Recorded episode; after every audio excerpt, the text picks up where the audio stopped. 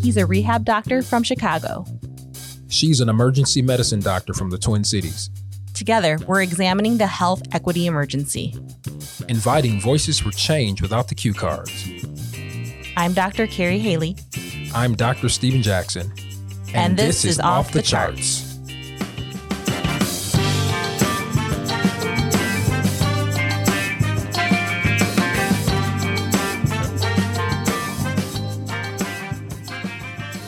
Welcome, everybody, back to Off the Charts, examining the health equity emergency. And today we're going to be having a conversation with Dr. Andrea Singh. And she serves as our department chair of pediatrics at Park Nicollet, as well as the co lead of our Children's Health Initiative. Welcome, Andrea. Thanks, Steve. Appreciate you guys asking me to be here. Thanks so much for coming on our podcast and our show.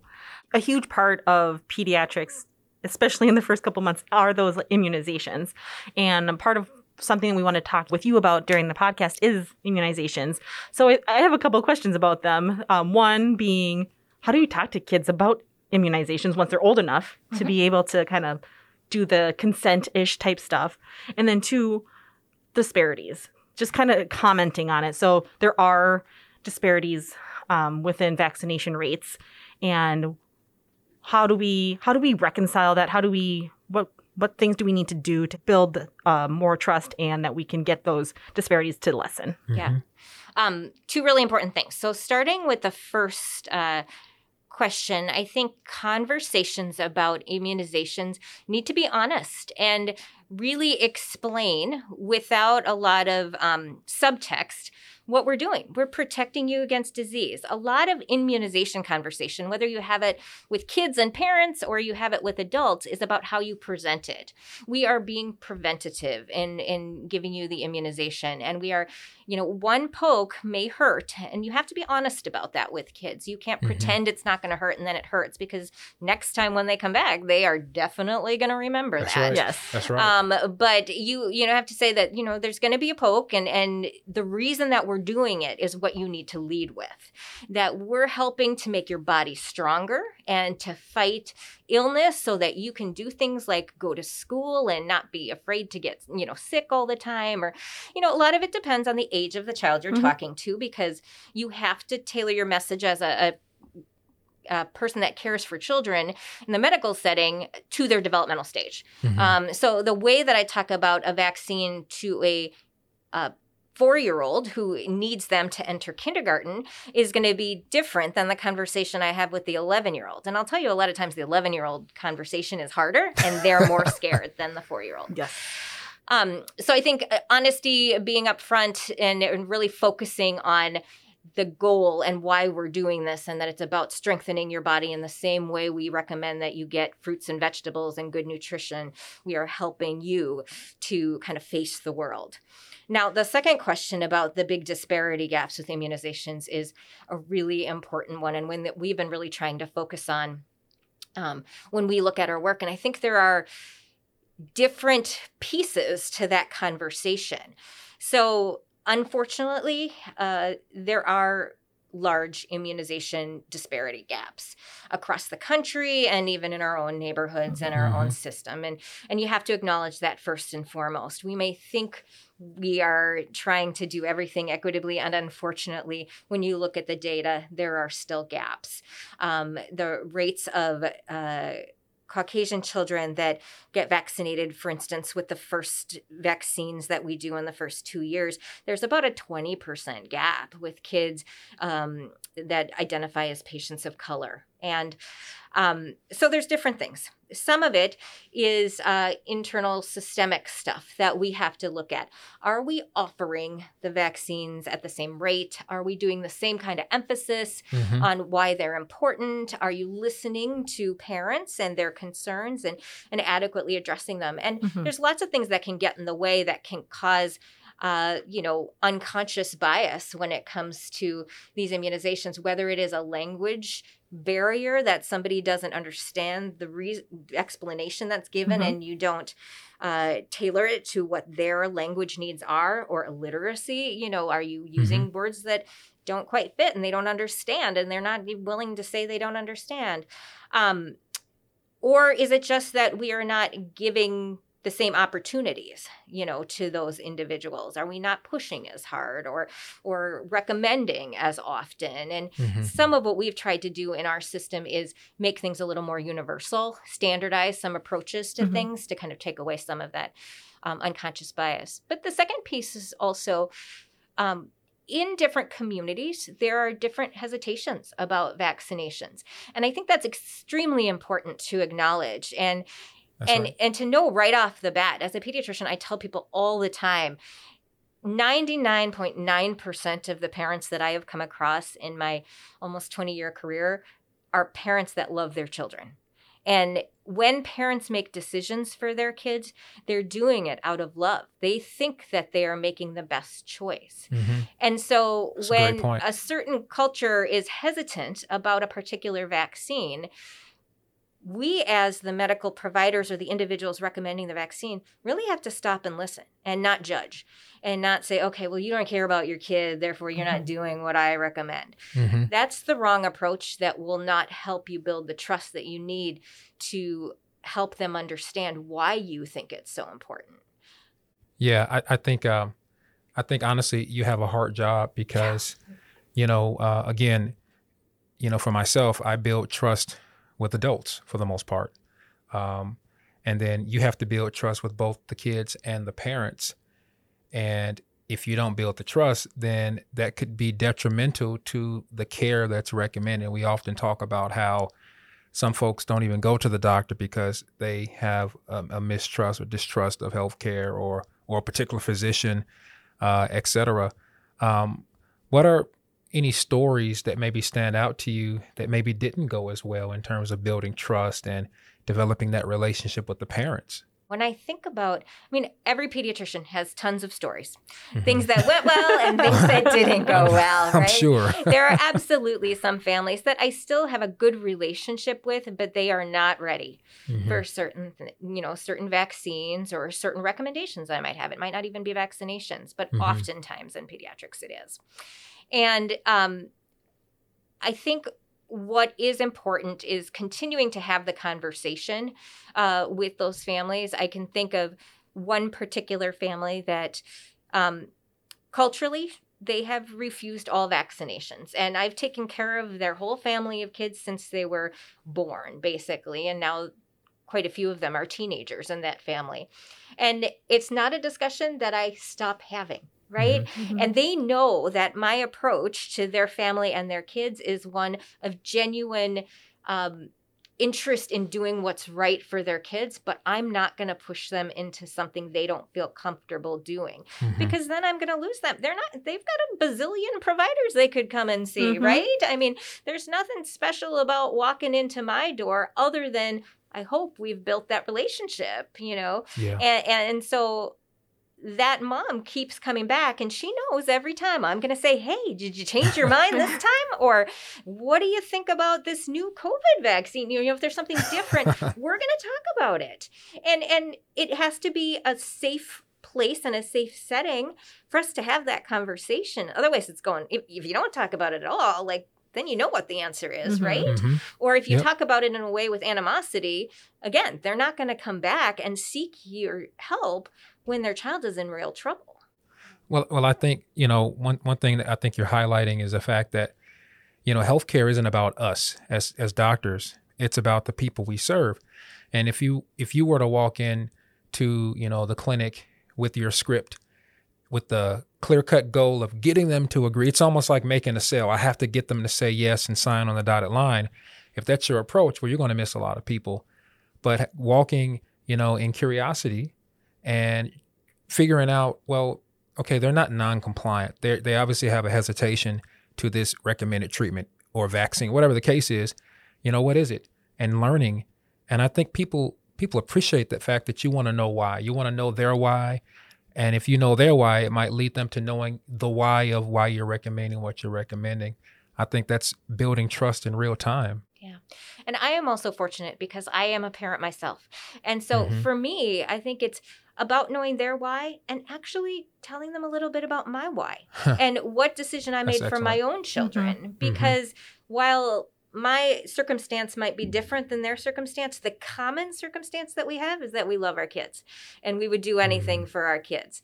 And so um, there have been studies that have shown that uh, for parents, one of the most influential factors in helping them change their mind about vaccines or any, you know, kind of care Mhm. is the recommendation of their doctor. And I think sometimes we are hesitant to share our own why because we don't want to step on any toes or we Mhm. don't want to cross a line. Mhm. And obviously you don't you're not crossing too many lines, but you can ex- I explain all the time. Like this is the reason I did, you know, COVID vaccine for example for my adolescent boys Mhm. knowing all the data and all the concerns about you know potential side effects i felt it was the right choice for my family and my ch- my own children and it's the reason that i'm recommending it for you and your children um, you know it gives people a little bit of food for thought i think hmm And I think, you know, I think it's great that you're bringing that humanity piece in. One thing that we've always talked too about on the show is, you know, we're doctors, but we're also humans. We're also the parent too. We're Mhm. also so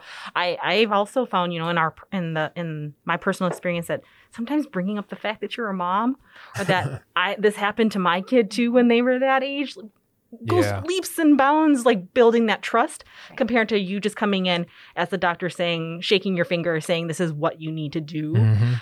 uh, bringing it back home to the well when my kid was this age this is what happened as well and this is why i thought that doing this was the right thing or not the right thing and i think that that just brings that level of trust instantly almost um, as parent to parent almost Yeah, well, you think about it, it's human nature, right? I mean, we oftentimes lament the influence that social media has on everybody, Mhm. but why are people looking at social media?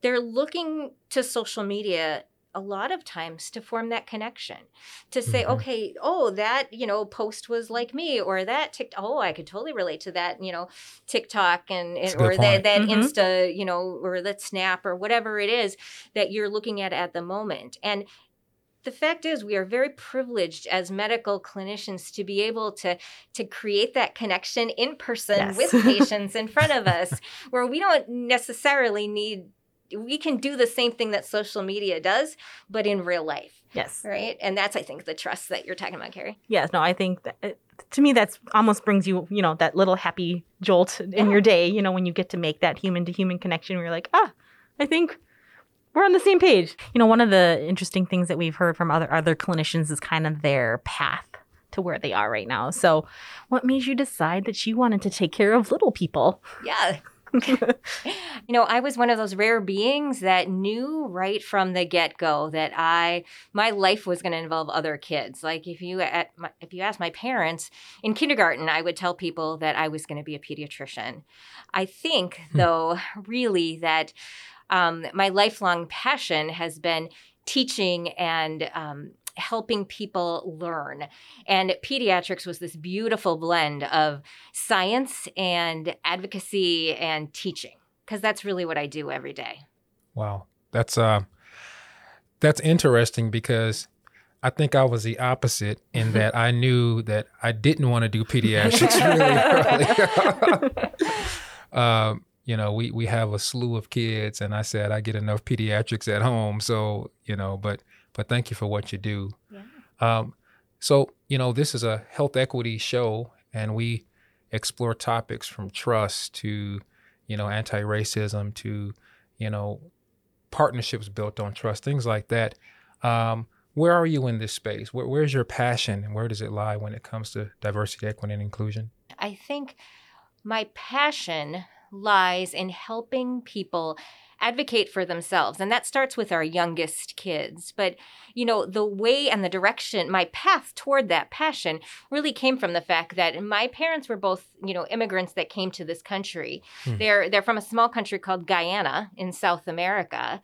And um a lot of people don't realize that in South America, there are some countries, such as Guyana, where there is a mix of people of different backgrounds that were brought as indentured servants to plant sugar and plant rice um, by the British Empire.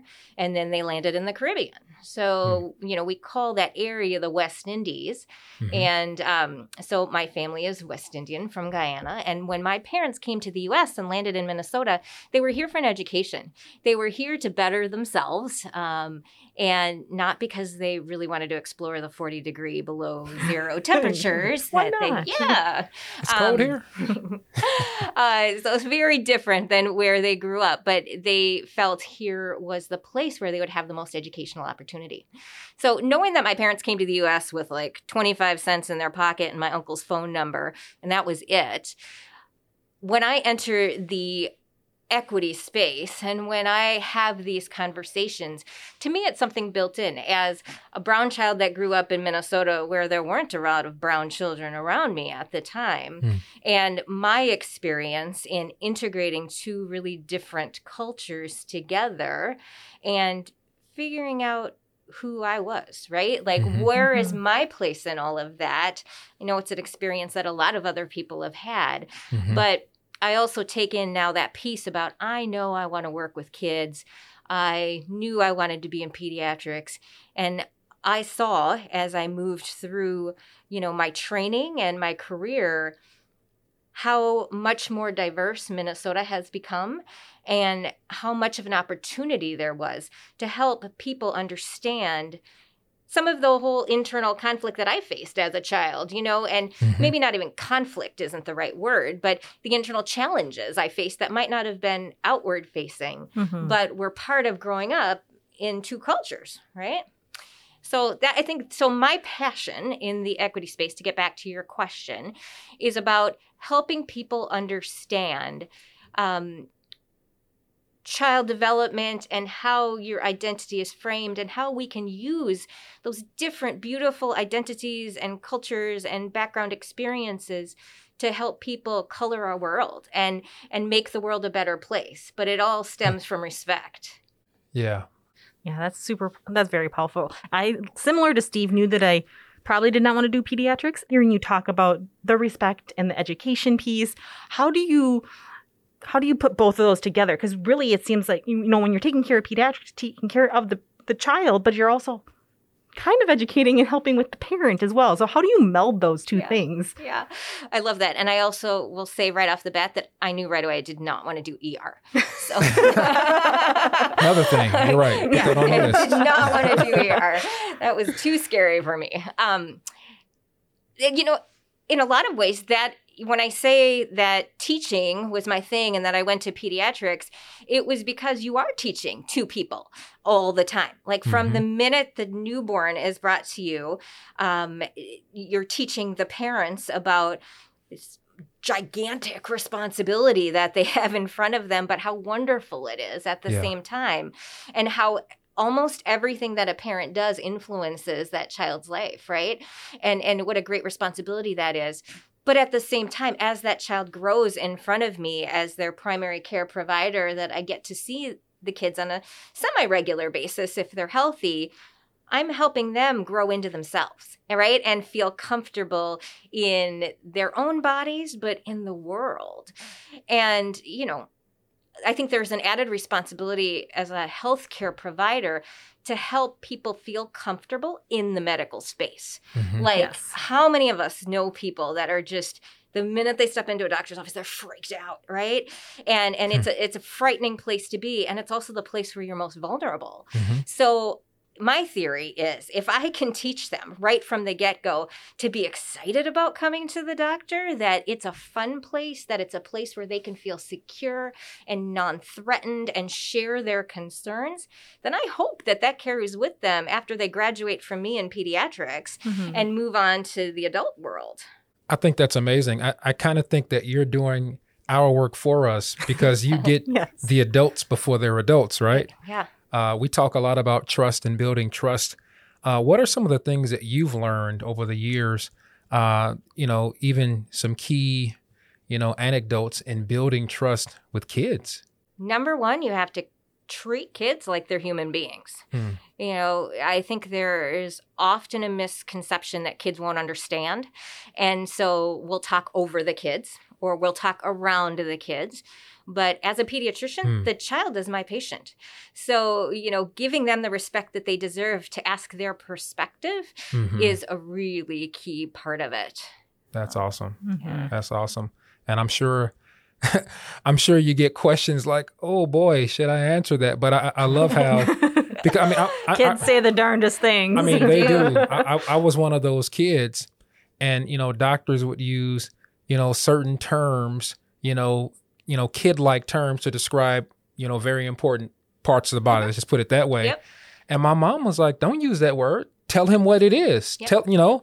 And um, and it sounds like you're saying that same thing because you know, kids are your patients. They're not just you know, kids. I mean, really, I kind of view every interaction that I have with a, a kiddo in front of me as a teaching opportunity, whether they're Mhm. there for a broken ankle or a sore throat or a well child visit, which is maybe more obvious to people. But I have a chance to tell teach them about their body. They're they're not going to be living with me for the rest of their life, but they're going to be living with their body, right? So Mhm. that's where my focus really tends to be. The best, okay, there's two the best scenarios here. One, the best is when you're talking to a toddler and they're like, you know, mom says, oh, they just talk about you every time they drive by, or, Aw. you know, they want to come That's visit awesome. you. That's awesome Oh. because it means that you've done a good job, again, making them feel comfortable. Mhm. But the other best is the teenager that doesn't talk to anybody and then, like, you know, comes into the office and says, Dr. Singh, can I spill the tea? And I'm like, yeah, spill away. Like, let's chat. That's you great. know? That's great. But I, you know, on, on the subject of immunizations, I, I I have a question. Do you call immunizations shots? Like what? Like in your office, what do you say? Because when I hear shot, question. you know, I'm I'm north of 45. Okay, Yeah. now my age is out there. Anyway, um, you know, I'm I'm not I'm not a 10 year old, right? But I hear shot and I I think about something negative. So what what do you say in practice? Yeah, it's a good question. I guess I've never really thought about it. I think most often I will use the term vaccine. Um, Okay, but I will pretty smooth. But I well, but I will say shot because if if they don't understand what a vaccine is, Uh huh. again, it's the no surprises factor. I'm not going to say, oh, then you know, staff will be in in a minute to give you your vaccines and then set them up for failure because somebody's walking in with a bunch of shots. And that might hurt trust next time Yeah, you see 'em. exactly. No, no, no. Like, you know, I need to make sure that they. So oftentimes I'll reflect what the parent has used, Oh, right? okay. And so, because Okay. most of the time the parent has talked about it or the parent has used some term.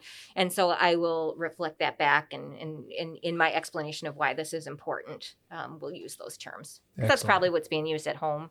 Interesting. that is really interesting. Shot. What is your favorite age to take care of? I'm sure that's a very hard question actually because they're all so different. a different. Really but hard question. Um, honestly, I love five year olds. Five year olds are just the best because a lot of times they're just so full of energy and they're right at that place where they're going to start kindergarten and you know school is still exciting and fun and they want to tell you all about it um, and you know fortunately most kindergartners are not yet jaded by the world or having other issues. We're seeing it more, um, sadly. But I think I really like the five year olds. Five year olds are pretty Yeah. cool. I have one. Yeah. They're pretty cool. Yeah, I had five year olds. Now they're a little older than five now. and I should say I love my teenagers. I, I really do. I think that there's just such a different level of conversation you can have. And my kids are teenagers now. I think it's really fun to hear their perspective on things and and uh, re- they teach me a lot. I mean, all the kids teach me a lot, but especially my teenagers. Do you feel a sense of responsibility um, to what's the word? Not not necessarily co-parent, but you're obviously a very important figure in a kid's life. I mean, you're their you're their doctor, and you said when they see you, it's probably a really good day or a really not so good day. And you know the whole concept of trust. I mean, we're we're talking about a lot of a lot of things in that dynamic. You know, talk about maybe a potential sense of responsibility that you feel uh, in terms of your role in, in your patients' lives. it is a big sense of responsibility. Mhm. There are there was a study that came out I believe it was in the 90s um, that talked about the fact that children that were able to identify one trusted adult in their life Hmm. were much less likely to have mental health issues and obviously we Isn't you know we're something? facing a child mental health crisis right Mhm. now. Mhm. That's a whole topic for a different podcast. But ha- being a trusted adult in the child's life, I'm not trying to take the place of their parent. I got my own kids to parent, and that's a whole different situation.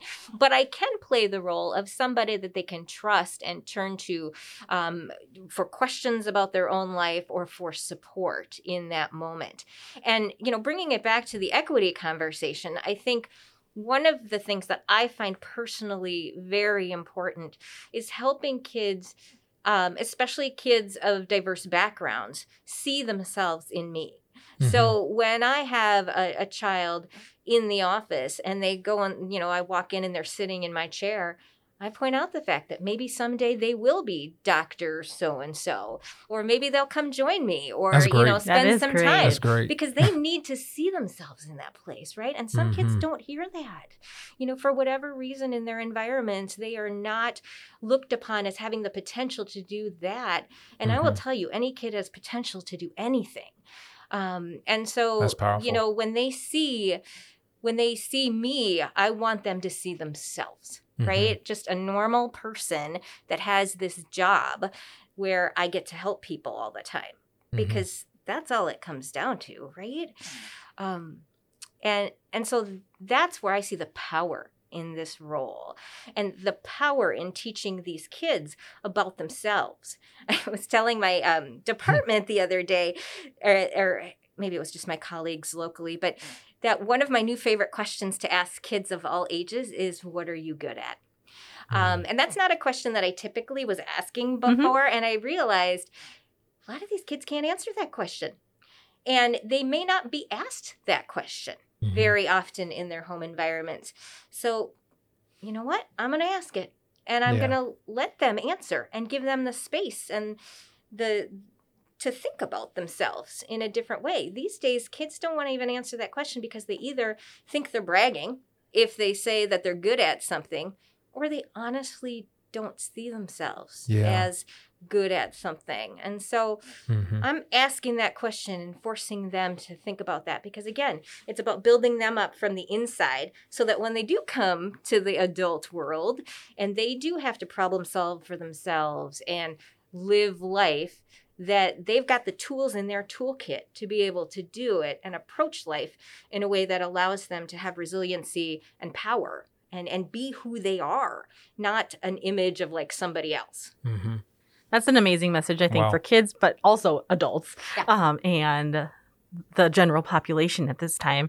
Um, I'd love to hear a story about one of your favorite success, what you would consider a success, um, be it you convince someone to do something that they were hesitant to do before, or like this kid just went from, you know, underdeveloped to like excelling, or whatever it may be. Yeah. Uh, since we're talking about immunizations, I'll give you an example about uh, immunizations. Um, and then this relates to the COVID vaccine. I had a family that came in, again, a family that I have been taking care of their, their children for a long time. And it's an African American family. And they had a lot of questions about uh, COVID vaccine and whether to do it. I had noticed prior to them coming in that they hadn't gotten it for either one of their kiddos yet. They have a boy and a girl. And um, actually, I think the young lady was too young for it at that moment in time, but the, the son was old enough to get it. And they were coming in for a checkup. When they came in, uh, I asked the question. You know, I said, "Hey guys, let's let's talk about COVID vaccine and see. You know, uh, we know that this is an awful illness and that the vaccine's really effective. We talked through that, and she and the dad looked at me and he said, "Doctor Singh, we've been waiting to talk to you about this because I really wanted to hear what you had to say and." Whatever you say, we're going to do. And I said, Well, I don't want you just to do whatever I say, right? That's the wrong thing. But let's talk about the reasons why I think it's a good idea. Again, brought in my own sons. This is the reason that I did it for my boys. Mhm. And here's my recommendation. And the dad and the mom looked at each other and and they were like, Well, yeah, Junior's gonna get it. And you know what, Dr. Singh, you convinced me. Can I get mine too? And dad got Wow. his vaccine that same day, which was super cool. Oh, that is super awesome. cool. That is amazing. Yeah. So Mm.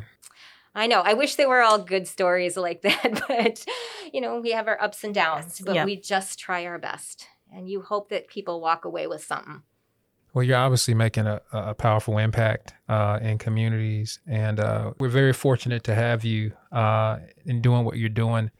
And even that story, is, it just highlights the fact that you know you put in the time. I'm sure that didn't happen overnight, uh, but for you know a patient or a patient's dad to say whatever you say we're going to do, well, that's that's the epitome of I trust you. I mean, I think about the trust game. People close their eyes and they just fall back it's like, well, Dr. Singh is going to catch me. And so we're so appreciative of what you're doing and want to say thank you for your time today. Yeah, thank you so much for being on the podcast. Thank you so much for taking care of all of the children out there. Um, they are so lucky to have you as their doctor. And just as a little shout out, if you have any thoughts of future subjects or people you want to hear on the podcast, please give us an email at offthecharts at healthpartners.com. And thank you both for what you're doing. And this podcast is wonderful. And I encourage everybody to keep listening. You hear that? Learn a lot. Keep listening. Take care, doctor. Off the Charts is a production of Health Partners and Park Nicollet. It is recorded by Jimmy Bellamy with creative by Peggy Arnson, Tina Long, Tim Myers, and Jeff Jondahl. Production services provided by Matriarch Digital Media. Our theme music is by Ryan Ike.